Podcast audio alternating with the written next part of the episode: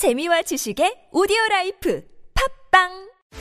해외 reviewer들의 극찬을 받은 블루투스 이어폰 필 T1X 뛰어난 해상도 잘 잡힌 톤 밸런스 풍부하고 단단한 저음 EDM, 힙합, 발라드, 락, 클래식, 재즈. 어떤 장르의 음악을 듣더라도 필 T1X FIIL 필 T1X 귀에서 잘 빠지지 않고 가볍고 착용감이 뛰어난 필 T1X 네이버와 유튜브에서 FIIL 필 T1X를 검색해 보세요. 아이비 커큐민 285 강황 카레 먹으면서 커큐민은 몰라? 부모님께 활력 충전. 커큐민 285 우리 부부 피로 충전. 커큐민 285 우리 아이 기력 충전. 커큐민 285 부모님께 활력 충전. 커큐민 285 우리 부부 피로 충전. 커큐민 285 우리 아이 기력 충전 커큐민 285 검색창에 커큐민 285 이은미와 함께라면의 진행자 가수 이은미입니다. 자기 감정과 다른 감정을 표현하며 일하는 사람, 바로 감정 노동자입니다. 감정 노동자의 40% 이상이 감정 노동의 피해를 겪고 있다고 하는데요. 폭언과 욕설로 감정 노동자들을 함부로 대하는 건 인격을 깎는 행동입니다. 존중하는 마음으로 감정 노동자를 대하는 건 아름다운 실천입니다. 이 캠페인은 TBS 서울시 감정노동센터 안전보건공단이 함께합니다.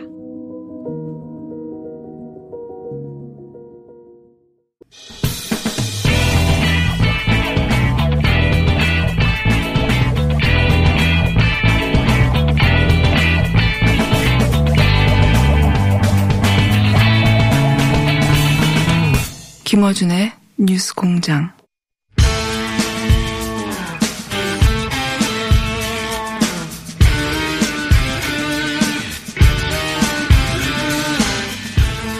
격자 본칙 여론 지형 짚어보는 시간입니다. 이택수, 박시영, 박시영, 이택수 두 대표 나오셨습니다. 안녕하십니까? 네, 반갑습니다. 우리나라의 대표적인 여론조사 기관 두 분을 모시고 일단 8월 달 8월 달 어, 여론의 특징이라고 할까요? 짚어보자면요. 네. 어, 문재인 대통령 지지율이 7월 셋째 주부터 네. 어, 부정평가가 높아졌었는데 어, 8월 셋째 주부터 다시 반등하면서 긍정평가가 어, 다시 높아졌습니다. 근데 그 어, 분수령이 됐던 게 8월 15일, 15일. 광복절 집회였고요. 8월 어, 첫째 주, 둘째 주까지는 이제 부동산 문제라든지 예. 아니면 폭우, 장마 피해가 장기화되면서 어, 부정평가가 한 뭐 많게는 한 9%포인트 정도까지 벌어지는 모습을 보였는데 거의 조국 국면 때하고 비슷한. 맞습니다. 지난 네. 3월 달에 있었던 어 1차 어이 코로나 19 어, 파동 때보다 더 심각한 상황까지 그러니까 조국 어 전 장관 논란이 있었던 지난 추석 때처럼 많이 지지율이 비슷한 예, 그림이죠. 네. 벌어졌다가 8월 15일부터 코로나 어, 확진자 수가 늘면서 어, 문재인 대통령이라든지 방역당국에 힘을 실어주는 그런 어, 여론이 반영이 돼서 지금은 문재인 대통령 긍정평가가 소폭 높거나 팽팽한 이런 수준까지 와 있습니다. 네, 뭐 비슷한 분석이고요. 그 어쨌든 부동산이 제일 컸고요. 그다음에 이제 기상재해까지 덮치면서 어 대통령 지지율이 굉장히 급속도로 좀 하락했죠. 그러고 보니까 두 분이 굉장히 멀리 앉으셨네요. 네, 서로 안전을 위해서 서로 이 테이블의 제일 끝에 평상시라면 요 가운데 앉는데. 거리두기 3단계. 평상 3단계. 굉장히 멀리. V자 모양을 좀 보- V자. 예, 하락했다가 어, 다시 반등하는데 지난주와 이번 주는 지지율 차이가 크게 없는 것 같고요. 뭐 니어미터나 다른 조사기관들도 대동소이하는 것 같고요. 어, 그렇습니다. 현재 그러니까 8월 15일 날 형성됐던 여론 지형이 9월 초까지 계속 이어지는 상황이다. 네, 예. 네. 큰, 큰 변동은 없고 이제 데일리 이슈에 따라 조금씩 흔들리더라고요. 그렇습니다. 이제 앞으로 변수는 뭐 이제 의사협회의 그 집단 진료 거부 이 문제도 이제 큰 틀에서는 매듭이 좀 지어졌기 때문에 재난지원금 관련해서 음. 2차 재난지원 관련해서 여론 향방이 어떠냐 이게 이제 좀 변수로가 될 것 같습니다. 재난지원금 관련해서 이제 여러 기관들이 조사를 했는데 보편이냐 뭐 선별이냐 전 국민이냐 아니면 어, 특정 계층에 맞춤형으로 주느냐. 근데 대체적으로 보편이 조금 더 높죠. 여- 리얼미터 조사는 어떻습니까? 네, 그렇습니다. 어, 최근에 조사한 바에 따르면 음, 긴급재난지원금 찬성이 거의 10명 중에 8명 가까이 높았습니다. 1차를 경험해 봤으니까 도움이 네. 된 거를 이제 피부로 느꼈으니 주는 건 좋다. 네. 그렇죠. 1차 때는 대략 6대 3 정도의 찬성이었는데 네. 이후에 재난지원금이 지급된 다음에는 어, 가게에 도움이 됐다는 어, 긍정평가가 10명 중에 7명 이상이었고요. 그러다 보니까 이제 2차 긴급재난지원금에 대해서도 어, 찬성 의견이 70%가 넘는데 거의 80% 이제 가까이네요. 네. 논란은 이제 전국민 지급이냐 그렇죠. 아니면 선별적 지급이냐 이거 어, 갖고 지금 어, 국민들도 의견이 반분되고 있는데요. 저희가 최근에 조사한 바에 따르면 5차 범위 내에서 어, 보편적 지급, 전 국민 지급이 소폭 높았는데 또 다른 높네요. 조사 네. 결과는 또 선별적 지급이 살짝 높은 조사 음, 팽팽하다. 있어요. 봐야 조사기관마다 좀씩 다르더라고요. 네. 그러니까 전화조사 방식으로 해도 어, 보편이 높은 그 조사 결과도 있고 선별이 좀 높은 것도 있는데 팽팽하다 봐야 되겠네요. 네 그렇습니다. 5대5 정도라고. 리얼 조사로는 한 4% 정도 보편이 높은데 네. 다른 기관에는 이게 뒤집어지는 경우도 있고. 네, 그렇습니다. 대체로 거의 반반 정도로 네. 나뉘었다. 네. 이게 1차 때는 선별이 높았죠. 대체로. 음, 처음에는 이제 선별이 조금 높았죠. 왜냐하면 그렇죠. 처음 경험해보는 것이었기 때문에 이걸 네. 국민들에 다 나눠줘도 될 것인지 그러니까. 우려가 있었는데 막상 시행을 해보니까 큰 문제가 없었고 또 어, 효과가 뭐 좋았다고 평가를 하기 때문에 음. 그래서 지금은 팽팽한 정도다. 네, 그렇습니다. 이게 이제 이념 지형별로는 좀 크게 차이가 있을 것 같고. 그렇죠. 그렇게 또 차이가 그렇게 크지도 않더라고요. 크지 않습니다. 전국 지표조사 나온 거 보면 보수 중도 진보 간에 어, 크게 차이는 없더라. 그래서 이제 오히려 그 연령별로 약간의 차이는 있지만 네. 오히려 저기 이념 성향 올- 과거에는 그게 꽤 있었거든요. 예. 어, 뭐 선별은 보수 쪽이 좀 더 선호하고 보편은 진보 쪽이 선호하는 이런 통념이 있었는데 최근에 또 정부가 2차 재난지원금을 선별적으로 좀 가닥을 잡으면서 어, 민주당 지지층이나 진보 쪽에서도 좀 선별에 대한 어떤 요구가 과거보다는 좀 높아진 게 아닌가 그런 생각도 좀 듭니다. 생각만큼의 차이는 아니네요. 진보층이 55%가 어, 전 국민 직업을 선호한다. 네. 그러니까 한 70% 나올 것 네. 같은데. 그러니까 이 이슈가 결국 이제 어, 뭐 진영 논리에 따라서 판단하기보다는 각자 개인들의 삶과 밀접하게 연관된 민생 이슈이기 때문에 네. 그래서 연령대별로 조금 더 민감하게 차이가 나타난 거예요. 근데 이게 지금 골치 아픈 것은 정부 입장에서는 어떤 형태는 이제 가닥은 잡았는데 선별로 이게 사실 선별로 주거나 전 국민 주거나 둘 다 좀 불만을 가지는 세력들은 나올 수밖에 없습니다. 어떻게 지급을 하든 언제나 간에. 그렇죠, 언제나. 이제 네. 같이 두 가지를 병행해서 주는 게 가장 어, 흔히 말하는 효과가 좀 클 수도 있는 사안인데 재정 문제 때문에 이제 고민이 있었던 것 같고요. 일단 지금 쟁점이 되는 게 이제 명칭 문제 가지고 좀 예. 논란이 있죠.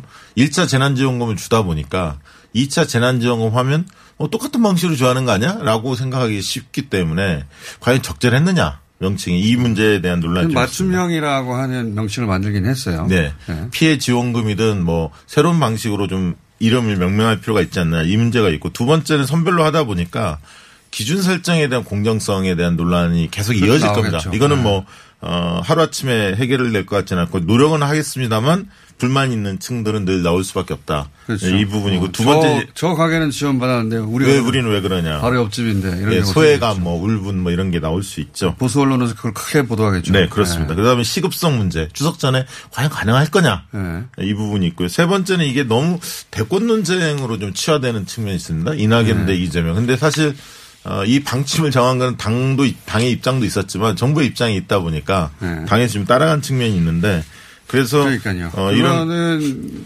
기자들이 키운 면이 좀 크죠. 네, 그래서 이 부분 관련해서 어쨌든 언론들이 이제 억울해하는 분들을 조명을 할 거고 또 통합당이 거의 가세하다 보면 죽어도 요, 요거도 먹는 거 아니냐라는 음. 어떤 인식이 나올 수도 있습니다.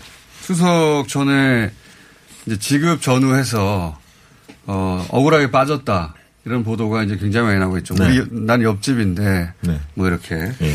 그런 이슈가 이제 수석 전후로 나올 것 같고, 자, 이건 어떻습니까? 김정, 그러니까 당, 그, 사실은, 어, 이낙연 대표가 선출이 되고, 그리고, 어, 미래통합당 당면도 바꾸고, 이런 지지율 좀 출렁일 이슈가 있었는데 거의 변화가 없죠. 네. 예. 그러니까 밴드웨건 효과도 없었고 당명 교체 효과도 별로 없는 것 같아요. 현재까지는.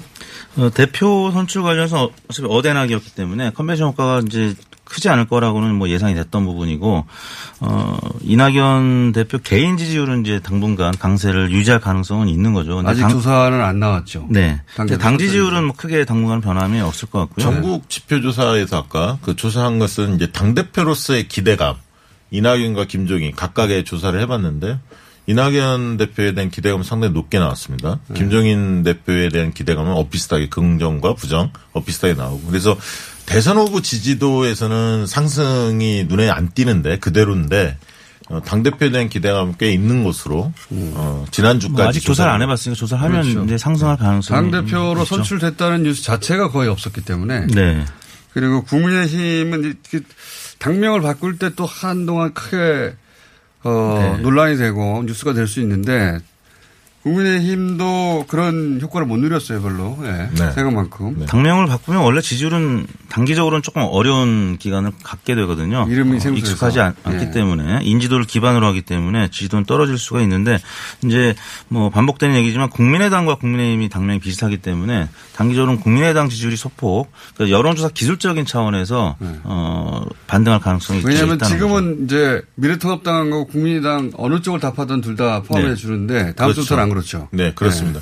그리고 연령별로 좀 보면 특징이 그 의협과 관련해서 의협의 그 진료 거부와 관련해서 20대 남자들 같은 경우는 어, 정권에 대해서 좀 더 더 부정적인 게 있어요. 예. 네, 남녀 차이가 굉장히 커졌다. 20대 여자들 같은 경우 20대 여자들은 정권에 대해서 굉장히 우호적이고요. 그- 그 부분이 확인됐고 40대가 그 의협에 대해서 가- 굉장히 거부감을 가장 갖는 계층이 40대였고 60, 70대는 코로나 전국이 확산되면서 다시 정부에 우호적으로 좀 바뀐 그런 어떤 특성이 드러났습니다. 그 20대 말씀하셨는데 이 정보라는 워딩이 들어간 의협 관련된 여론조사. 그러니까 정보라는 워딩이 들어가면 20대가 반발심이 좀 커져가지고 20대 반대 여론이 더 높게 남성 나타나거든요. 특히. 네, 남성. 네, 20대 남성들이 그래서 정보라는 워딩을 빼고 이제 뭐 의협의 이 파업에 대해서 뭐 조사를 한다든지 그러면 20대도 3, 40대랑 좀 비슷하게 나오는데 정부의 입장을 강조하는 여론조사를 할 경우에는 20대의 반발심이 음. 꽤 높게 나타나고 있습니다. 그렇군요. 설문에 영향을 많이 받는다. 네. 김종인 대표 관련해서는 최근에 점점 더 많은 보도가 있는 것이 김종인 대표가 지난주부터 이제 대선 후보 여론조사에 네. 포함돼서도 그렇겠지만 리얼미터 했죠. 네. 네. 근데 실제 언론에서도 김종인 대표가 대선 후보 군으로 물론 뭐 전제 조건들이 있습니다. 뭐 내년에 보궐선거에서 승리하고 또 특별한 주자가 나서지 않을 경우에 김종인이라고 왜 안 되냐라는 식의 보도들이 조금씩 나오고 있는데 두 분이 보시는 가능성은 어때요? 저는 뭐 가능성이야 늘 열려 있다고 보고요. 그 왜 그러냐면 어 최근에 이제 워딩이 좀 바뀌었습니다. 김종인 비대위원장이 그 전에는 어, 내부에 사람 없다, 대권 뛸 만한 사람 없다 이렇게 이제 그 탁 쳤는데 그래서 비판을 많이 받았죠. 많이 받았죠. 그리고 이제 외부 그럼 외부 사람을 찾으려고 노력하느냐 그것도 아직은 눈에 안 띄었거든요. 네. 그러다 그러다 보니까 이제 내부 반발이 많다 보니까 최근에 국민의힘을 이름을 바꾸면서는 내부에서 후보 내겠다 이렇게 이야기했거든요. 그런데 이제 그 얘기를 들으면서 어 그러면 김종인 비대위원장도 내부 사람인데 김종인 비대위원장이 외부 사람은 아니잖아요. 그러니까 본인까지 포함한 얘기 아니냐 이런 해석들도 나오고 있죠. 네, 지지율이 지금 해보니까 네. 어, 막상 해보니까 이제 미미한 정도의 지지율이 이제 나왔죠. 아니, 여전히 대선 후보로 바라보는 사람들이 없다는 거죠. 예. 그렇죠. 비대위원장으로서 역량에 대한 평가는 뭐, 어, 높은 사람도 있고 아닌 사람도 있겠지만 대선 후보로 머릿속에 아직 인지 안 됐다. 특이한 게요. 김종인 비대위원장에 대한 기대감을 당대표 기대감 아까 전국 지표조사 했다고 하는데 보수 중도 진보 간에 생각 차이가 별로 없어요. 그러니까 이제 보수층이 좀 더 우호적이긴 합니다만 그 갭이 그렇게 크지 않고요. 중도나 진보도 어, 긍정 부정이 엇비슷하더라. 이게 좀 특징이었어요. 두 분은 이제 여의도에 계신 분들 많이 만나니까 그리고 이제 특히 여의도는 그림을 많이 그리기로 유명한 것 아닙니까? 예. 총선도 그렇지만 대선 정도 되면 시나리오 한 수십 개가 돌아다니고. 예. 아니, 김종인 비대위원장은 근데 김종인- 내년 총 내년 재보궐 선거에서 어 좋은 성적을 거둔다면 본인한테 기회가 올 수 있다 이렇게 판단하겠죠. 스스로. 그러니까 그 시나리오 중에 김종인 대권 설도 있어요? 본인들이 접한 설들 중에? 그 비대위원장 하기 전에 이제 지난 총선 선대위원장 임명 때부터 그런 얘기는 있었죠. 본인이 예, 대권 뜻이 있어서 어, 이 선거보다는 그 이후에 어, 패배할 가능성도 있는데 그 이후에 비대위원장을 맡으면서 어, 본인의 이제 체급을 좀 높이는 그런 어, 움직임이 있을 것이다라는 전망은 있었는데 뭐 설득력이 크진 않죠. 근데 여전히 지지율도 높진 않기 때문에 그래서 이제 내년 재보궐선거를 이제 이번 추석 전부터 띄우려고 지금 하고 있는 것이죠. 궁금한, 궁금한 거는 오마이뉴스 리얼미터에서 김종인 넣었잖아요. 비대위원장은. 다음에도 넣습니까? 다음에도 들어가죠. 아, 예. 네, 저희가 한번 넣고 바로 빼지는 않습니다. 아, 그렇군요. 네, 최, 최하위는 아니었기 때문에. 혹시 본인한테 해서 요청이 온 건 아니죠? 그냥 리얼미터가. 오마이뉴스 측에서 요청. 어, 하도 언론에서, 언론이 아니라 여의도에서 그런 얘기가 많으니까. 네. 제가 궁금한 건 혹시 이낙연 비대위원장을 직접 만나서 그런 얘기를 들어보신 적 있어요? 어떤 얘기를? 않습니다. 본인의 의사에 관해서. 아, 김종인 비대위원장. 김종인 비대위원장 참 네. 죄송합니다. 들어보지는 못했습니다. 들어보지 못했어요. 예, 들어, 뭐 그렇게 얘기하실 분도 그 아니고요. 그렇게 많이 돌아다니죠? 그럴 거라고들 짐작하는 거예요. 아니. 지난번 대선 때도 어쨌든 출마 의지를 보였으니까. 마지막에. 마지막에 보였으니까. 아, 사실 정치인들이 차기에 대한 꿈이 없다 이렇게 얘기하는 것은 오히려 거짓에 가깝지 않습니까? 되게 다들 꿈이 있는 거고. 예. 워낙 이제 당내 인물이 없다 보니까 첫 번째 그 이유인 것 같고요. 두 번째는 이제 본인이 당 아, 바깥에 인물들을 지금 계속 부인했기 때문에 심지어 는 안철수 대표까지도 지금 어 약간 부인하는 듯한 모습을 보이고 있기 때문에 그래서 이제 장재원 의원이 뭐 홍준표 또 뭐 김태호, 권성동, 윤상현 이 네 잠룡을 빨리 당내로. 복당을 시켜야 된다 이런 얘기까지 나오고 있는 거죠. 자, 어, 오늘 여기까지 하고요. 네. 격주에 한 번씩 하는데, 네. 어, 내용을 좀 더 충실히 준비해 주세요. 격주가 한 달에 한 번으로 바뀔 수도 있습니다. 자, 자 이택스 박시영 두 분이었습니다. 감사합니다. 네, 감사합니다. 안녕하세요. 치과의사 고광욱입니다. 태아가 자랄 때 가장 먼저 생기는 기관이 어디일까요? 바로 입입니다. 먹는다는 것은 삶의 시작이자 끝인 것이죠. 100세 시대인 요즘은 치아를 100년 가까이 사용합니다. 그럼 어떻게 해야 치아를 100년 동안 건강하게 관리할 수 있을까요? 바로 올바른 칫솔질과 정기적인 스케일링입니다. 가까운 치과를 방문하시면 치과의사 선생님께 올바른 칫솔질을 배울 수 있습니다. 그리고 1년마다 건강보험 적용이 되는 스케일링 치료 놓치지 마세요. 이 캠페인은 유디치과협회와 함께합니다. 야야야, 잘 들어봐. 내가 오늘 버스를 탔는데 말이야. 내 앞에 한 명, 학생입니다. 두 명, 학생입니다. 드디어 내가 딱 찍는데 글쎄. 거북입니까? 어이가 없네. 뻐근한 거북목, 구부정한 어깨, 뒤틀린 골반까지 바디로직 탱크탑과 타이즈로 자세 바로 잡으세요. 남녀노소 누구에게나 좋은 바디로직. 지금 소중한 분께 바른 자세를 선물하세요. 바디로직. 시더 시더. 아빠 발톱 너무 두껍고 색깔도 이상해. 이 녀석 그럴까봐 내가 캐라셀 네일 준비했지. 갈라지고 두꺼워진 발톱 무좀이 싹 사라진다고. 미국 판매량 1위 600명 임상 실험을 거친 전 세계 48개국 손발톱 케어 압도적 지배자 캐라셀 네일. 2주 후 달라진 손발톱을 경험할 수 있습니다. 네이버에서 캐라셀 네일을 검색하세요 영화 속 범죄자가 보육원 출신이었던 것을 본 적 있으신가요? 어떻게 성장해 범죄자가 되었는지 설명 없이 마치 보육원 출신이라는 것으로 충분하다는 듯 연출되고는 합니다. 이런 세상의 편견 앞에서 제각각 살아내고 있는 아이들이 있습니다. 이들은 편견과 동정의 대상이 아닙니다. 그냥 꿈을 찾고 있는 보통의 청춘입니다. 이들이 보다 평범하게 자립할 수 있는 세상을 만들고자 당사자들이 직접 목소리를 높이기 시작했습니다. 18 어른 캠페인을 검색해 주세요. 아름다운 재단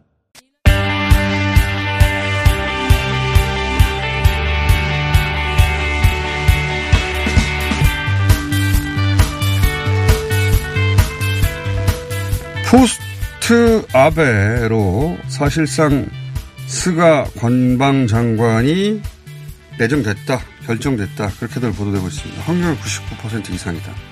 어떻게 선거를 치르기도 전에 당내 선거죠. 당내 총재 선거를 치르기도 전에 이렇게 결정이 될 수 있을까 일본에서는 이 문제 잠깐 짚어보겠습니다. 오사카 유지 교수님 나오셨습니다. 예, 안녕하십니까. 예. 그 내각제니까 총리를 선출하고 그 총리가 어 아, 총재를, 아, 총재를 선출, 선출하고 선출하고 어, 그 여당의 총재가 총리가 되고 이런 네네. 구조인데 근데 당내 선거 안 했잖아요.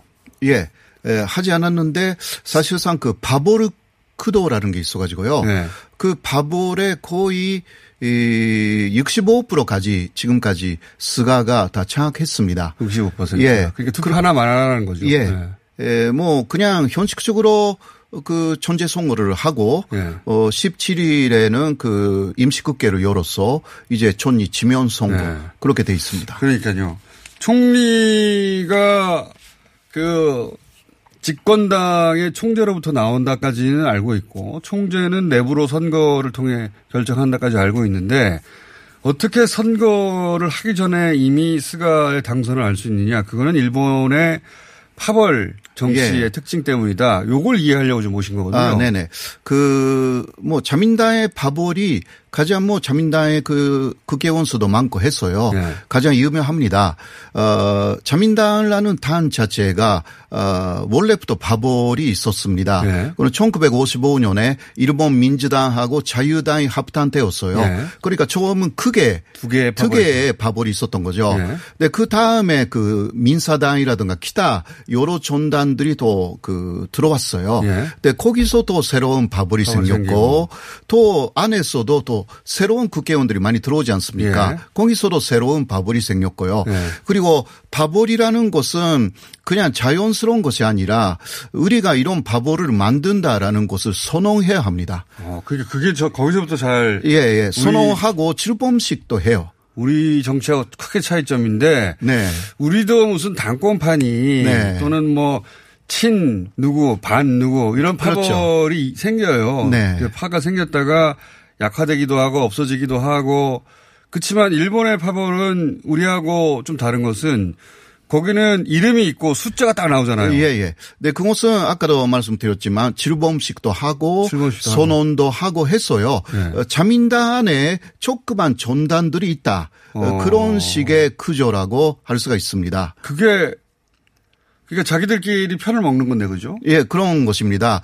아, 이게 그 일본의 그 사무라이들의 싸움이 예, 아주 그 세계에 있었던 전국 시대하고 상당 상당히 비슷한 구조입니다. 그래요? 전국 시대에는 그 연주를 위해서 예. 어, 문치고 연주를 그 영주. 어, 예, 아. 연주 연주를 그 어, 아주 높은 자리에 아. 올려놓고 그 연주가 아, 그 다음에 아래 사람들에게 에, 여러 가지를 나눠주는 아. 어, 그러한 그 구조였는데 그렇죠. 그러한 전국 시대의 논리가 현재 일본 정치에 어. 그대로 적용되고 있습니다.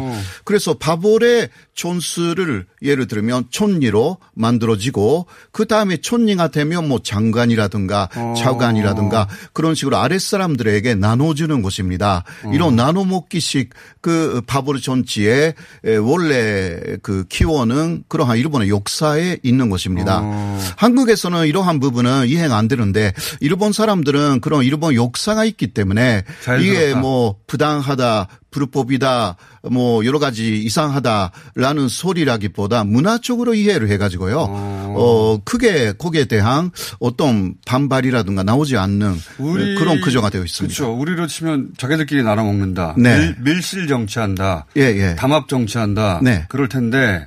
네네. 왜냐하면 이번 경우에도 보면 파벌 몇 개가 자기들끼리 편먹고 그런 것입니다. 이 사람을 총리로 만들겠다고 자기들끼리 결정해 버린 거 아닙니까? 네, 그렇습니다.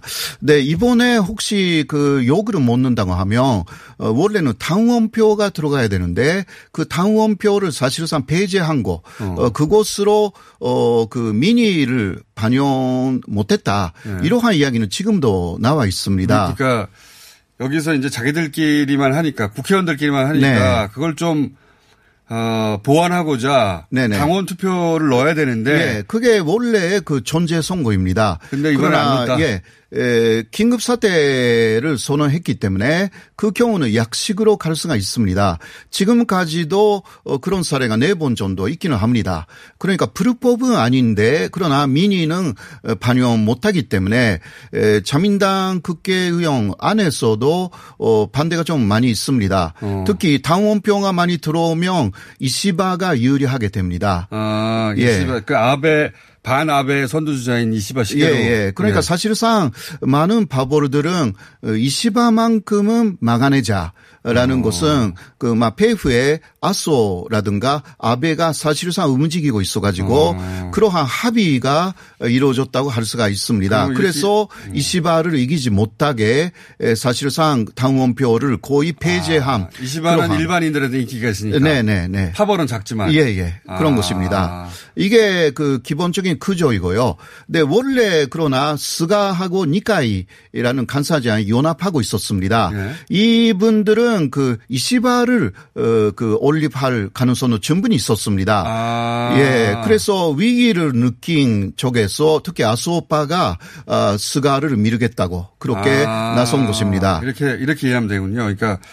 아베의 라이벌이 이시바 시게루인데 네, 이시바 네. 시게루는 파벌은 작지만 일반 대중의 인기가 높고 예. 그러니까 당원표가 많이 들어오는 거죠. 당원표가 많이 들어오고. 예. 근데 이제 스가와 니카이 간사장은 이시바하고 합칠 수도 있으니까. 네, 네. 아베 입장에서는 그쪽으로 넘어가면 안 되니. 예, 예. 스가 당신이 하시오. 네네. 라고 아베 표를 글로 몰아준 거군요. 예, 그런 것입니다. 아, 그래서 스가는 그렇다면 내가. 예, 내- 내가 하자. 내가 하자. 그러니까 아. 처음은 그 아베 정치에서 어, 좀 벗어날 수가 없습니다. 어. 사실 그 스가 관반 장관이나 니카이 쪽에 에, 새로운 여러 가지가 기대할 수가 있는데요. 그러나 처음은 좀 어렵습니다. 처음에는. 예. 왜냐하면 이 사람들을 표를 얻어서 당선 저기 총리가 됐으니까. 예, 예. 어. 그러니까 지금 나와 있는 이야기는 모지않아 어, 한번 개각을 하여서 네. 그 총리가 되지만 내각을 천사 때 빨리 한다. 어, 왜냐하면 그렇게 해서 어 중요한 선거를 그 다음에 하거든요. 어 그렇게 해서 이겨버리면 이제 국민들의 에, 국민들한테 지지를 얻는 그 전단성 있는 총리가 되기 때문에 스가 계산은 그런 거겠죠. 예, 예. 스가는 그렇게 생각하고 있어요. 일단 어, 이 아베 쪽 표를 얻어서 네, 총리가 네. 된 다음에 그러면 지지율이 좀 올라갈 테니까 네. 그때 어, 의회 해산하고 중요한 선거를 해서 그때 자기가 이겨버리면 네, 네. 그럼 명실상부한 총리가 되는 거 아니냐. 예, 예. 그러한 보도도 일본에 벌써 나와 있고요. 네. 그러니까 언제 중요를 그 해상하느냐. 음. 사실상 다음 포인트는 거기에 지금 가고 있습니다. 그러니까 이게 우리 정치 환경에서는 도저히 이해할 수 없는 건데 네. 그러니까 파벌끼리 모여서 어, 서로 이합 집산을 하다가 이번엔 네가 해. 예. 총리하고 담합을 해서 담합 총리를 하나 내세우고 네네. 그 담합 총리는 그렇게 총리가 된 다음에 자기 힘으로 이제 자기 세를 만들기 위해서 이제 선거를 이용해 볼 생- 심사인 것이고. 예, 그렇, 그런 것입니다. 그리고 네. 아마도, 어, 지금 스가파는 없습니다. 스가파는. 예. 사실상 스가파가 없기 때문에 다른 파벌의 힘을 얻어야 되는. 아, 그래서 스가를 또 내세운 거군요. 네네네. 스가 파벌이라는 게 따로 없기 때문에. 네. 예, 그래서 아. 다른 파벌 바보들에서 많이 이용해 먹을 생각이 있고요. 먹을 네, 생각이 그러나 스가도 거기에 대해서 생각이 있고 그렇겠죠. 사실은 스가계 국회의원들은 50명 정도까지 있습니다. 음. 그러니까 어그 2월쯤에 사실 스가파를 만들지 않, 않을까 아. 이러한 관측이 있었습니다. 그러니까 파벌이라고 하는 것이 우리나라처럼 조용히 자기들끼리 모이는 게 아니라 파벌을 선언하고 예, 예. 출범식 하고 출범식을 한다고 하니까 예, 예, 예. 그러니까 어, 참. 그러한 그 움직임이 좀 있었어요. 네. 그래도 스가는 그 코로나 문제도 좀 있고 해서 좀 민, 밀었어요. 어. 그것을. 네, 아마도 어, 할 거예요. 중요한 그래서 선거 하기 예. 직전이나 하고 난 다음에 할 수도 있겠네요. 왜냐하면 그렇게 하면 스가파가 생겨서 이제 자신의 정확한 기반이 생기기 때문에 그 계속 사실 그, 어, 중요한 선거에 혹시 이긴다 하더라도 어, 막 자민당 존재로서는 아베의 남은 임기만 할 수가 있기 때문에 그렇죠. 에, 내년 9월이 되면 다시 존재 선거를 해야 돼요. 그러니까요. 예. 어. 그때 이기기 위해서는 또 스가파 만들어 가지고 니카이는 계속 도와줄 것이기 때문에 거기에 다른 많은 바보를 음. 사실 분열을 시켜 가지고요. 어 자신을 그 어, 응원하게 만드는 그러한 전략에 사실은 스가 관반장은 굉장히 그 능한 부분이 있습니다. 아, 그참 우리 입장에서 이해하기 어렵습니다. 그러니까 그러니까 전국 시대의 무사들하고 되게 비슷한 부분들이 있다. 전국 시대까지 갈 것도 없이 야쿠자하고 어, 비슷하다. 야크사, 어, 뭐, 야크사 조직하고, 그러니까 오야분 고분의 네. 관계, 오야분이 굉장한 힘을, 어, 갖게 하기 위해서 고분들은 노력하고. 고분들. 예. 그 다음에 고분들은 그 오야분한테 여러 가지 그. 상납도 하고. 예, 예. 예. 선물을 많이 그, 어, 받아야 된다. 이러한 되고 네. 그리고 나서 있어가지고. 나중에 자기가 오야병이 되기 위해서 노력하고. 네, 노력하고. 그런 거 예? 그런 것입니다. 네. 그게 국회의원들의 인생관이라고 할 수가 있습니다. 이해하기가 어렵지만 오늘은 일본 어 일본의 파벌 정치에 대해서 짚어봤습니다. 자, 네. 스가 관방 장관이 총리가 된 다음의 행보에 대해서 또 다음 주에 모시고 얘기 나눠보겠습니다. 예, 감사합니다. 알겠습니다. 감사합니다. 호사카 유지 교수님이었습니다.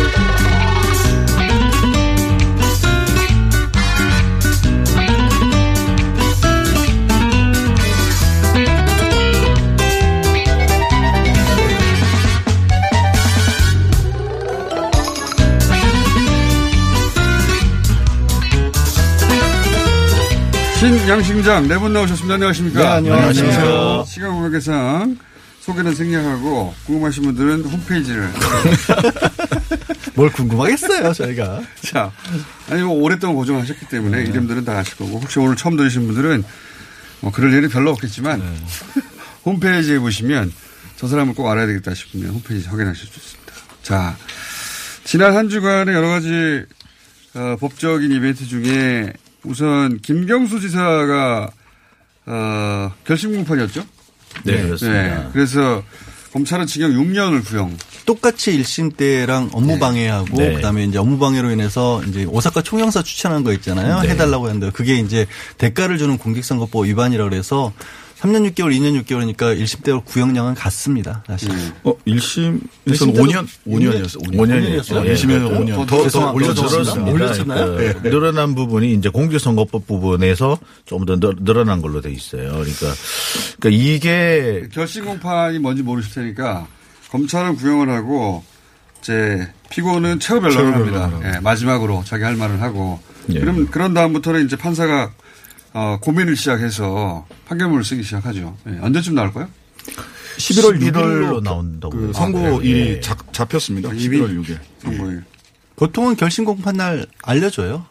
그렇죠. 꼭 그렇게 되지는 않는 경우도 있습니다. 근데. 가끔 미루기도 하는데 예, 미루기도 하고. 변론 제기도 했다가 이번에도 두 달 뒤기 때문에 상당히 길게 긴 잡은 편이에요. 거고요. 네. 길게 잡은 이유가 저는 다른 건 아니고 마지막에 지금 정리를 못한 부분이 하나 있거든요. 닭갈비요? 아니 아니. 닭갈비는 정리가 됐고 역공작. 닭갈비는 자꾸 역공작. 아, 역공작. 그 왜냐하면 이 김경수 지사 쪽에서 주장을 해왔던 게이 김, 특검이 주장하는 뭐 8만 건이 넘는 댓글 작업들 중에서 상당 부분은 문재인 당시 후보 그리고 15%. 예, 이후에 문재인 대통령 된 이후에도 굉장히 불리한 내용이었다. 그게 그게 15% 내지는 김경수 지사 쪽에서 많게는 30%까지 30%까지 얘기를 하고 있죠. 이게 무슨 얘기냐면 모르시는 분들을 위해서 어, 검찰 특검 특검이죠. 특검에서는 김경수 지사가 드루킹을 지시하여 드루킹이 문재인 후보의 우호적인 댓글을 달았다. 이게 프레임인데 근데 김경수 지사가 댓글 전체를 보면 30%까지 문재인 대통령의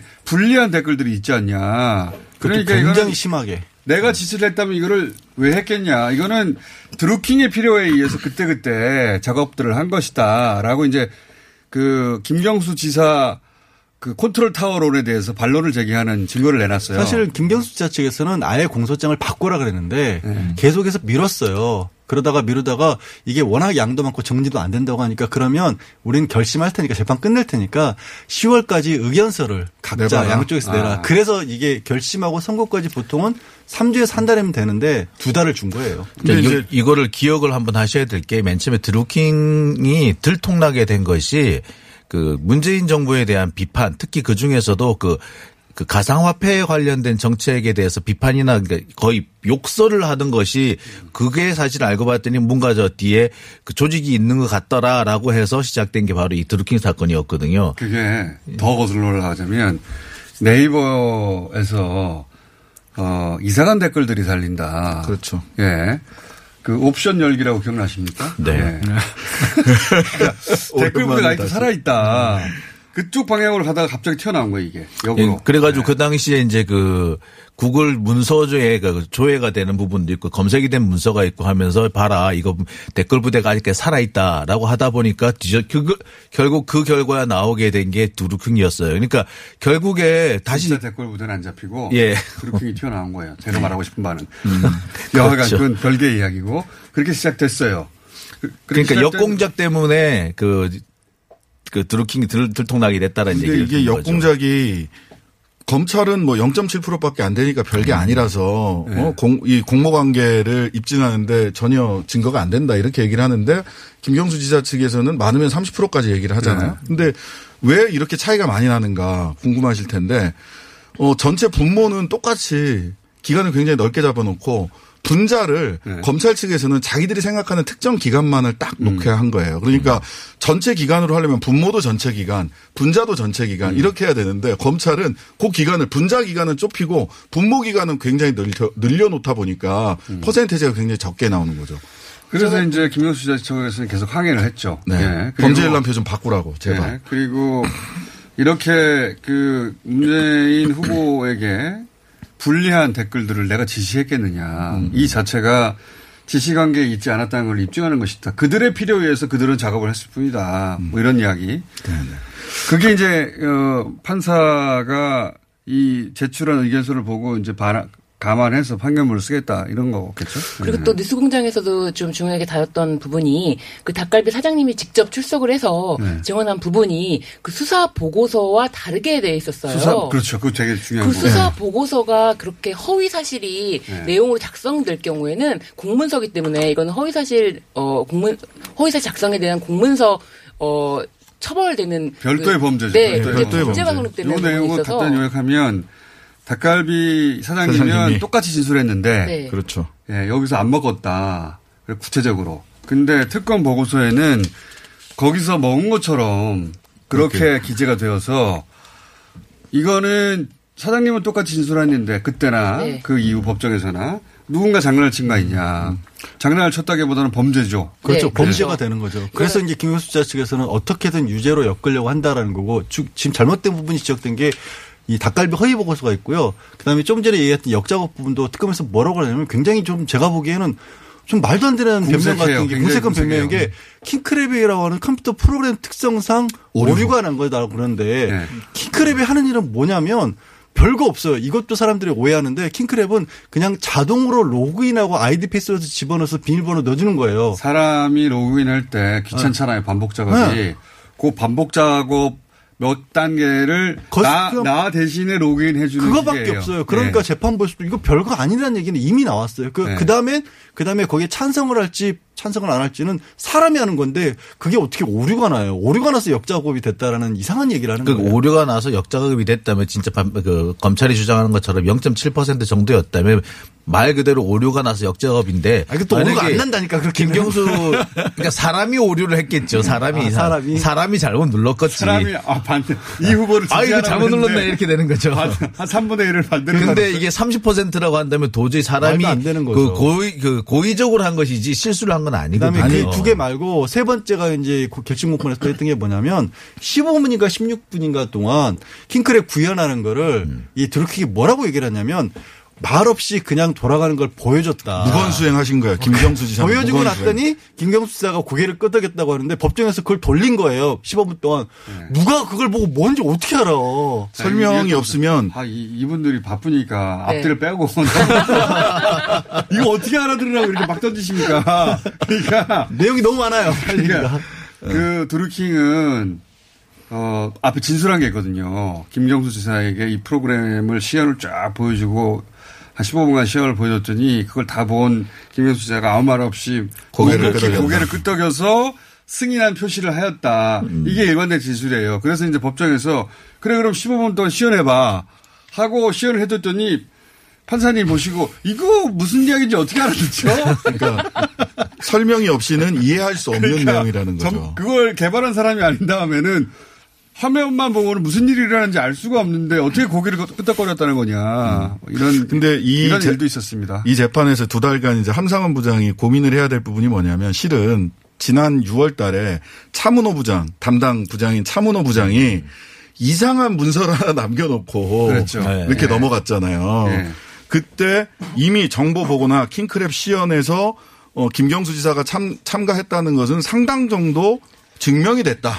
킹크랩 시연 참여해서 그걸 다 봤다는 건 상당 정도 증명이 그 됐고. 근거를 제시하지 않았어요. 네. 없어요. 그 다음에 뭐 공동정범 성립 여부, 만약 공동정범이 성립되면 유죄냐 여부, 불법성 및 책임의 정도, 후속 공직선거법, 그러니까 지방선거에서도 위반을 했느냐 이런 것만 판단하면 된다. 이미 이미 다, 다 했고 자기가 중간 그 판단을 내려버린 중간 거죠. 중간 판결처럼 이렇게 해놓고 넘어갔는데 그 이후에 닭갈비 닭갈비집 사장님의 다 뒤집어 버렸어요. 어, 다 뒤집어 버리고 그 다음에 역공작 닭갈비 사장님의 진술은 역대급이었다고 봅니다. 예, 맞습니다. 역대급이었어요. 이큰 산을 아니 우리 집에서 먹었는데요 하나로. 어, 그래서 이 함, 함상훈 부장님이 차문호 부장이 이전에 확 진짜 말을 하자면 중간 정산을 해놓은 이 부분을 얼마나 또 뒤집어서 판단을 할 수 있느냐도 두 달이 걸리는 이유 중에 좀 하나일 부담이 거라고 있겠죠. 보여요. 부담이 있을 겁니다. 이거. 부담이. 근데 이제 판결문은 아니니까. 판결문은 절대 아니죠. 그리고 1차 판, 예. 1심 판결문으로 뒤집기도 하니까. 예. 수사 보고서를 판사가 이게 허위일 것이라고 생각하기가 어렵거든요. 그래서 맞아요. 그저 그 상태를 그때 믿을 수밖에 없는 게 수사 보고서인데 그거를 굳이 닭갈비 사장을 불러서 직접 들어보겠다라고 판단한 부분 그 부분이 굉장히 어, 주요했다. 이 수사 보고서를 판사가 임의적으로 안 믿기는 어려워요. 칭찬까지. 아, 칭찬 받아도 또 자, 하나. 됩니다. 예. 보통 잘 안 하는 일이 벌어졌습니다. 저희 시간에. 하나는 이게 잘 있는 일이 아니어서 잠깐 짚어보자면 2분 만에. 어, 조국 전 장관이 이제 법정에 나가가지고 증언 거부권을 행사했어요.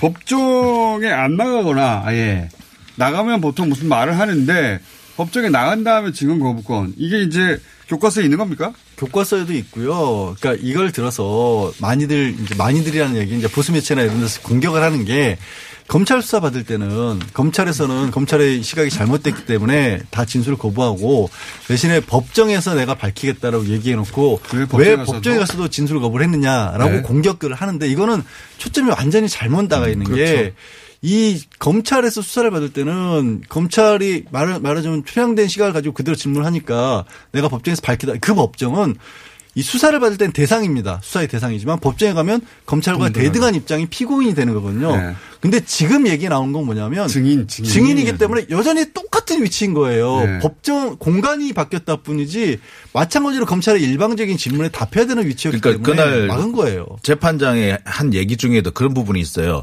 증인은 자기의 의견을 얘기할 수 있는 자리가 아닙니다. 묻는 말에만 질문 대답하세요라고 그렇죠. 얘기를 해요. 그러니까 그 자기 주장을 적극적으로 펼 수 있는 자리가 아니기 때문에 거기서 진술 거부권 행사하는 건 당연한 겁니다. 그리고 또 자, 여기서 오해할 수 있는 게 조국 장관인 증인으로 나간 겁니다. 자기가 예. 피고로 나간 법정이 아니에요. 예. 그다음에 또 한 가지는 뭐냐면 왜 어쩌다가 저 조국 장관이 증인으로 나서게 됐느냐. 이거는 이그 증인 채택 과정에서 정말 그 알려지지 않은 부분이 딱 하나 있습니다. 왜? 조민 씨를 증인으로 내를 내세우려고 그랬어요. 범인 그 검찰에서. 그러니까 조민을 낼래 아니면 네가 나올래. 그러니까 조국 장관이 그럼 내가 나갈게요라고 된 거였어요. 어쨌든 증언 거부권은 자, 그냥 형사소송법에만 있는 게 아니라 헌법 제12조 제2항의 어, 자. 기본권이다라는 네, 점도 안녕. 분명히 하나, 합니다. 둘, 셋. 안녕.